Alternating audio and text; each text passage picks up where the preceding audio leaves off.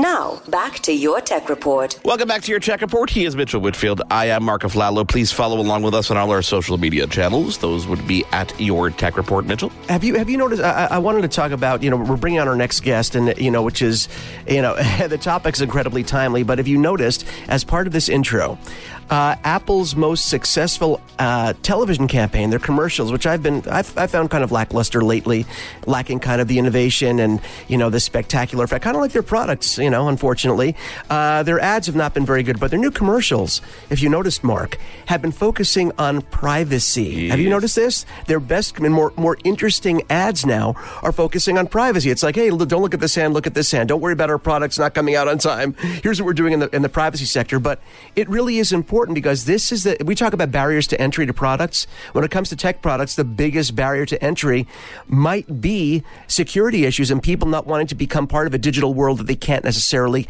control and monitor. Would you say? Let us welcome our next guest, Adam Levin, who's the founder of a company called CyberScout. Adam, welcome to your tech report. Thank you for being here. Lots of questions for you today, I think.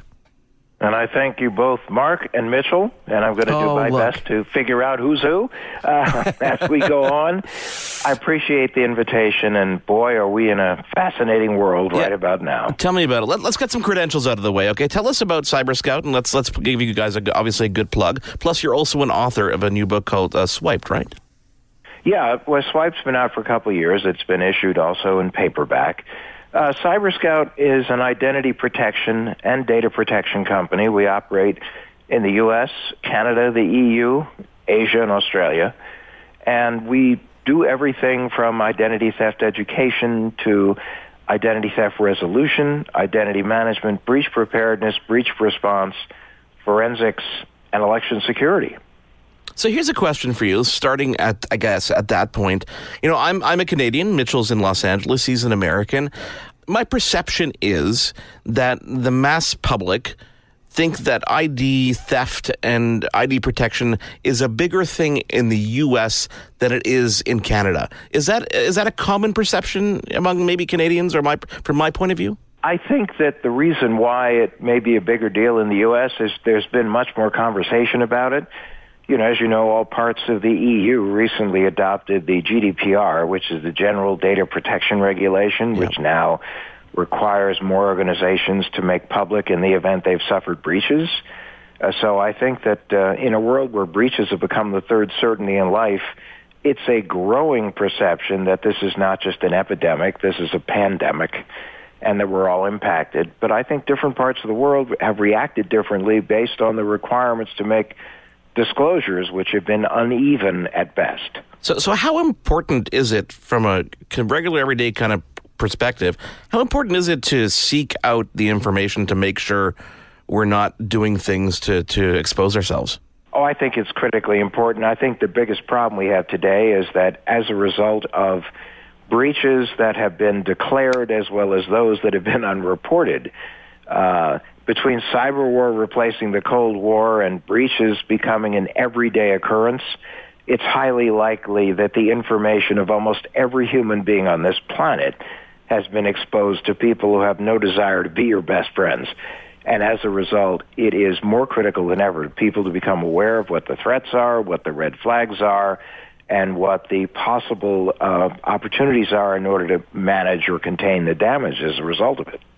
Hey, Adam, I'm going to make this easy for you. This is Mitchell. See, it's diff- I, I sound different to Mark. I know that. right. Hey, Adam, man, how are you? Um, so here's kind of a basic question. We talked about, you know, years ago, you had these two parties. You had the people that were conspiracy theorists, or at least people thought so at the time. Uh, people have access to our information. I'm never going to become digital. I'm, I'm staying analog. It's the safest way. And then you had the people who were blissfully unaware slash didn't care and said, "Oh, I'm I'm diving right into this this digital world." Now, I think people, those people that were not aware, are hyper aware, and I think we have people that at least are partially educated on what's out there. So, if you were giving basic information, either you know generically to friends or through your business, the basics about what does one do? We all have smartphones, tablets, we have connected thermostats. What's the basic beyond the you know choosing a safe password, the obvious stuff? The basics for people being aware and protecting themselves on a daily basis because we've come so become so entrenched in a digital world, we're involved digitally in ways we don't even think about on a daily basis. Correct? Oh, absolutely. Think about the fact that we're surrounded by more than 10 billion, that's Dr. Evil, pinky to the lips, B billion, Internet of Things devices, all of which are tracking, gathering, submitting, transmitting information about us, uh, that that we're living in a surveillance economy. We're not just talking about a surveillance society when you're worried about government taking a look over your shoulder. We're talking about everything you do, everywhere you go. Somebody who has a business interest is interested in getting as much information about you as possible. Uh, their argument is this is enabling them to make products and services more accessible, uh, better for you, more convenient to use, and then there's the whole rub between convenience and security. So right. in that kind of environment where hundreds of millions of social security numbers, millions of social inform- insurance numbers, all sorts of information with passwords and logon information and addresses and phone numbers are out there. You need to think in terms of what I call the three M's. Forget prevention. Forget it. We're beyond prevention you have to say to yourself, how do I minimize my risk of exposure, reduce my attackable surface? How do I effectively monitor so that I know as quickly as possible I have a problem? And what is my damage control program? And in most cases, it's best to have a professional managing the damage for you. So the first M, how do you minimize your risk? Well, that's everything from credit freezes where they're available to strong, long and strong passwords or using password managers enabling two-factor authentication. So if you if someone attempts to log on as if they were you, you'll get a notification. Being careful about the links you click on, the attachments that you open, securing your mobile devices, um, not authenticating someone that contacts you, but rather only authenticating yourself if you contact somebody and they say, "Who the heck are you?"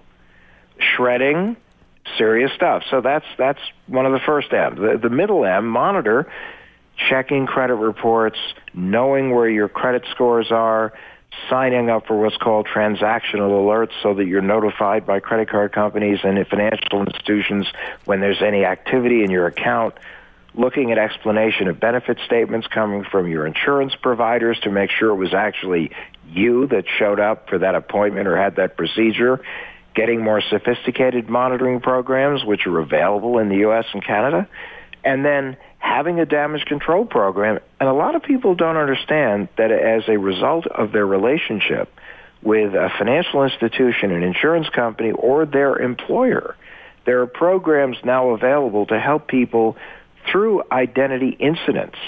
But many of those institutions aren't so great at letting you know it's there for you. So you need to ask, Am I in a program? If not, what do I need to do to get in it? Is it free? Many are, believe it or not, as a perk of your relationship, or what's it going to cost? There's so many ways that I could take this conversation. So let's let's start with a, with a, an interesting story. So I have a, you know, in Canada, I've I have been a client of Bell Mobility. Um, I recently ended that relationship because I switched carriers, and they keep calling me to tell me that I owe them money, which whether it's true or not, they say, Hi, we're calling from Bell. Before we get into anything, we need to identify you. And I say, No. My reaction me, is, dude. I'm like, You called me. How do I know who you are? And I've had long conversations with these people because I'm trying to educate them. I'm like, I will get home. I will look up the number for Bell. I will call and I will talk to somebody on my time when I want to. But outbound calling and expecting people to give their information, and the amount of people that do blows my mind on a daily basis. And no, I don't. It isn't, it's entirely irresponsible on their part. And you know, you also have to be aware of, of something known as sim jacking, and that's when people convince a carrier that they're you, and they convince that carrier to actually transfer the service from your mobile device to their mobile device because they create the impression they've transferred uh, everything over to this, you know, new mobile device. That's why you need a PIN number with your carrier, and you never ever authenticate yourself to anybody that calls you. Ever hang up the phone, call whoever the carrier is, and say, "Look, I don't know, are you calling me?"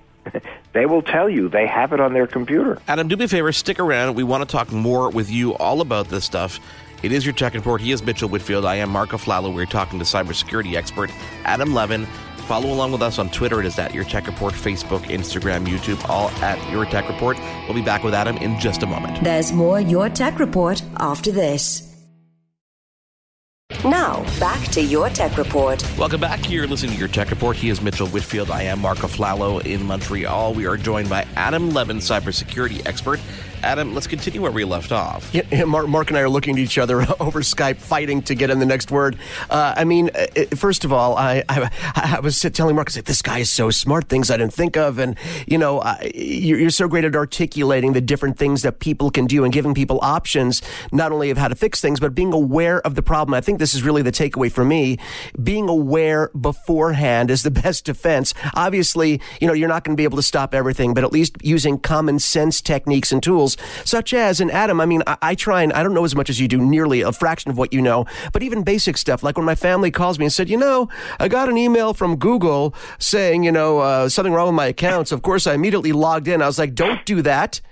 No. Number one, stop doing that. Don't and click the link. The, what, exactly. One of the quick things I do is when you get an email that's suspicious from somebody, but before you even open it, don't don't open it. Check the sender's email address because in most email programs, it'll tell you where the where the email's coming from. If it doesn't end in apple.com, google.com, it usually is crazysid at crazynails.net. Yeah. It's like that's not Google. You could tell immediately that it's not from Google, it's not from Apple. So there are some common sense techniques that people can use, like checking the sender of an email before Or- you even opening it, correct? Or just hovering over links to see where they're linking to because people have gotten pretty smart. I mean, they've gotten pretty smart with email. Like I'm, I'm getting, how many emails do I get a day from quote unquote myself?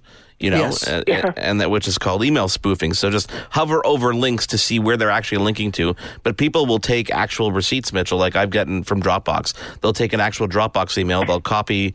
They'll copy the source of it, and they'll change a couple things. For example, where they where you go to log in, and you'll Right. think you're logging in, and all they're doing is capturing your your information. That's awful. Adam, See, Adam, I think it's.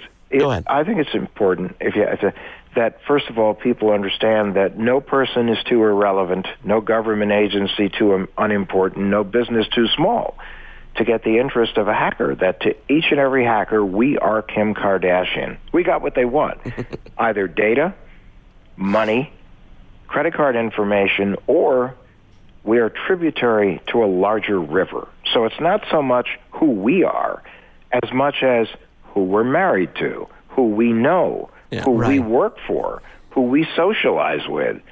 That's problem number one. Problem number two, there are hackers, for profit, cause, state sponsored, or the guy in his mother's basement in New Jersey that the president likes to refer to. And that there are the pantheon of ishings. Phishing, dear cardholder, dear member, dear account holder.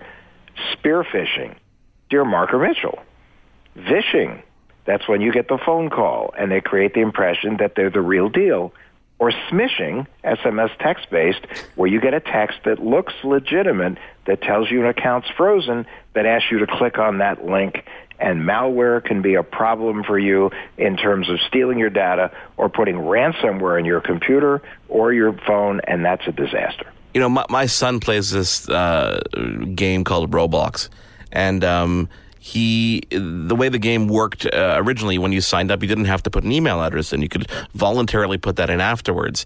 And he, of course, like any other nine year old kid, saw an ad saying, "Oh, if you click here, uh, you can get free free in game money." Right? Oh, dear. So Yeah. and he did it, and he and he and he comes to me one day. He goes, "I can't get into my account. I don't know what's going on." I'm like, "Did you go to one of those sites and did you enter your your username and password?" He goes, "Yeah." It said it was gonna. I'm like, Zach, I'm like, sorry. This is unfortunately there's no way for me to recover this because I never put my email address in, and and and I've told you specifically, do not do those things because they're not there to give you anything. They're there to take from you. And his account his account got hacked. Thankfully, there was no personal information whatsoever in there, and all they got was whatever his accomplishments were in the game. But it was it was a, a hard life lesson for a kid to learn, let alone the amount of adults that, that click on links. Well, and, and, and the reality is this.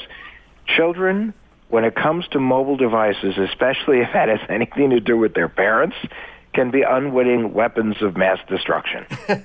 and that what parents have to keep in mind is that with all the apps that kids download because it's the newest, coolest, shiniest app, and with all the different ways that they're lured into things, they could be clicking on a link that could not only cause enormous problems for the family, but also can cause enormous problems for the places members of the family work if, as so many places do, they allow bring your own device, which I lovingly refer to as bring your own bomb, uh, to oh, work. so here's a question for you. Speaking of bring your own device, so Mitchell opened up this this segment talking about how Apple's focus is on is on privacy and security. Is the iPhone really any more secure than any other device out there? They've historically been more secure, but and I think that they are showing this is sort of the realization of a theory that was developed by Ann Cavoukian, who was the former Information and Privacy Commissioner for Ontario, now head of big data at Ryerson University, which was privacy by design, building privacy, privacy in at the core for products and services, not bolting it on, and then using the fact of that privacy as something for marketing that will differentiate your organization from others. So Apple certainly has focused over the years on greater privacy. Doesn't mean that they haven't been gathering information, although they're now trying to make it more device centric. But as you use more and more services for many of these huge companies, you are de facto giving more and more information, uh, which means that regardless of how much they extol the virtues of privacy, they're still in there collecting the information. And if anything goes wrong with them, you've been exposed. Yeah, you know, I'm, I'm sitting here, Mark and I are both sort of like shaking our heads because this can be paralyzing this information can be completely paralyzing to the point where you realize, as you said at the beginning, which I think was in, which was correct, there is no way to 100% be protected. That Things are going to happen.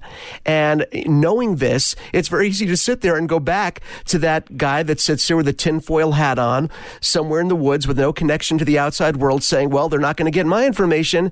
And I, I could see people going there quite easily. And, you know, I, I think more than anything is sort of what we alluded to before, common sense has to kick in at one point and using the basics, the basics that you were talking about, the three M's, the idea of checking your emails, just, and Mark, your idea, actually, I'm learning from both you, Adam, and Mark, the idea of like control, control the flow of communication. Be the initiator, not the recipient of. If there's anything in doubt, call them empower yourself to be the one that makes the call to find that, okay, at least I know now I'm originating this communication to this company. So there are ways to protect yourself, but it's very easy, Adam, to sit here and go, I never want to pick up a phone again. You know, even with. No, no, no. And, and you're you're a thousand percent right, but people have to understand that. Look, unless you're going to live in a log cabin on Loon Lake and off the grid, which most right. people aren't going to do, that you're living in a world where there, we are interconnected. These things are going to happen. So it just means put on your, your grown up pants yep. and understand this, even though people don't want to. We as consumers have a shared responsibility. Government hasn't done enough. Business hasn't done enough. And frankly, we haven't done enough. And yeah. as a result, we, we weren't prepared for it. We didn't ask for it. And we sure as heck don't want it, but we have it. So based on that philosophy, it is as much our responsibility to do everything we can to protect ourselves as it is for us to get really upset with those who are not protecting us properly and either vote with our feet by using other vendors or mm-hmm. vote actually at the ballot box to turn people out that aren't willing to fight for new protections for our privacy. Adam, I, I, could probably keep you on the phone for another hour, but I'm he's gonna, great. I'm gonna I'm gonna ask you uh, one last question, which might you know, take another hour to answer. But um, looking back at the history of blunders that Facebook has been through, or at least the ones that we know about over the past several years, is it safe to even be on that social network anymore? Well, the reality is, is it safe to be on any social network anymore? You know, people have this tendency to overshare every morsel of their lives, every photograph that they can get their hands on. And as a result, they're exposing themselves. So what you say to yourself is, look, because it's a fact of life, because Facebook actually was created with the theory that privacy is dead, even though they're now trying to claim that they're clawing it back, just be smart. Don't give up too much information. For instance, real simple final thought. when you create, you know, security answers to security questions they give you, lie like a superhero. Bottom Yeah. line is they don't need to know your mother's real maiden name, where you really went to high school, what your, your best dog's friend real was, where name you was. married your wife. Yeah, I know. Yeah. That's it. Lie. The key thing is just be consistent and be don't don't be so creative you can't remember. But just be clever in a world where not everybody's your friend. The majority of people aren't your friends. They are frenemies. They're there to get as much out of you as possible. And if you say, "Well, I'm going to give up Facebook," that's great. The problem is, it's not great because if you use Instagram, that's Facebook Yeah. if you use WhatsApp, that's Facebook. Oh, wow. And these, you know, these platforms are bigger and bigger. Don't hide. Don't you know? Burn off your fingerprints uh, and hide under your mattress and turn off the lights. It's not the way to live. Just say to No. yourself, "It is a reality that I'm probably going to get got." I just need to know as fast as possible I have a problem and I have a plan and know that if they get certain information like a social insurance number, like a social security number, that's the skeleton key to your life and you're going to have to keep looking over your shoulder and you're going to have to be more alert and more vigilant. You know what, Adam? I'm, I'm gonna I'm gonna end my part of this with just a, an- a reference that will probably date me because I'm an older fella, and I remember that great scene from a movie called The World According to Garp, based on the great book. And when he's standing there, they're looking for a house to buy, and the plane crashes into the house, and he says, "I'll take it." It's like, what do you mean a plane? He says, "Well, what are the odds of that happening again?" So maybe that's the approach people can take to Facebook. Maybe because they've been so exposed, maybe Facebook will be the safest place to end up going because you have to think, what are the odds of it happening a fourth, fifth, or sixth time? Although I'm sure people said that after the first and second time. So what do I know? Oh yeah. Thank you, Adam, and thank you, LG, for joining us to talk all about that G8 Thin ThinQ. It is your tech report on behalf of Mitchell Whitfield. I am Mark Aflalo. Thank you for listening. Head on over to youtube.com slash your tech report and, of course, yourtechreport.com for all these interviews and way more. You've been tuned in to Your Tech Report. Join us again next week for another edition. And be sure to follow Your Tech Report online. Email us contact at yourtechreport.com. Follow us on Twitter at Your Tech Report. Like us on facebook.com slash Your Tech Report. For the latest in breaking tech news and reviews, yourtechreport.com.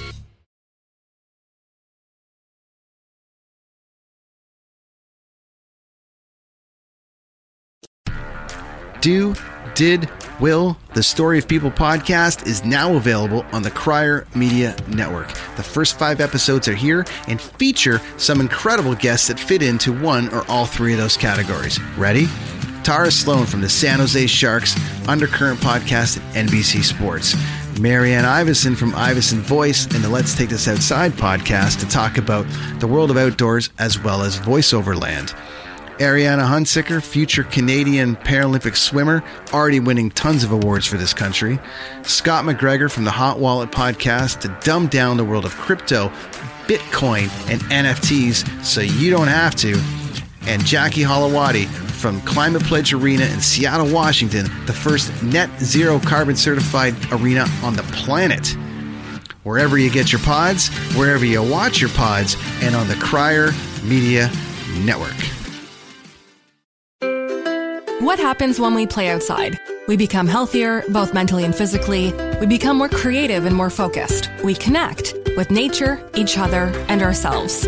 Let's Take This Outside, a new podcast hosted by me, Marianne Iveson, an aspiring outdoor athlete and nature lover. I speak to athletes, outdoor professionals, and scientists about their connection to nature, how it affects their performance, and everyday life. Let's Take This Outside, available on Apple Podcasts, Spotify, and Google Podcasts, and at letstakethisoutside.ca.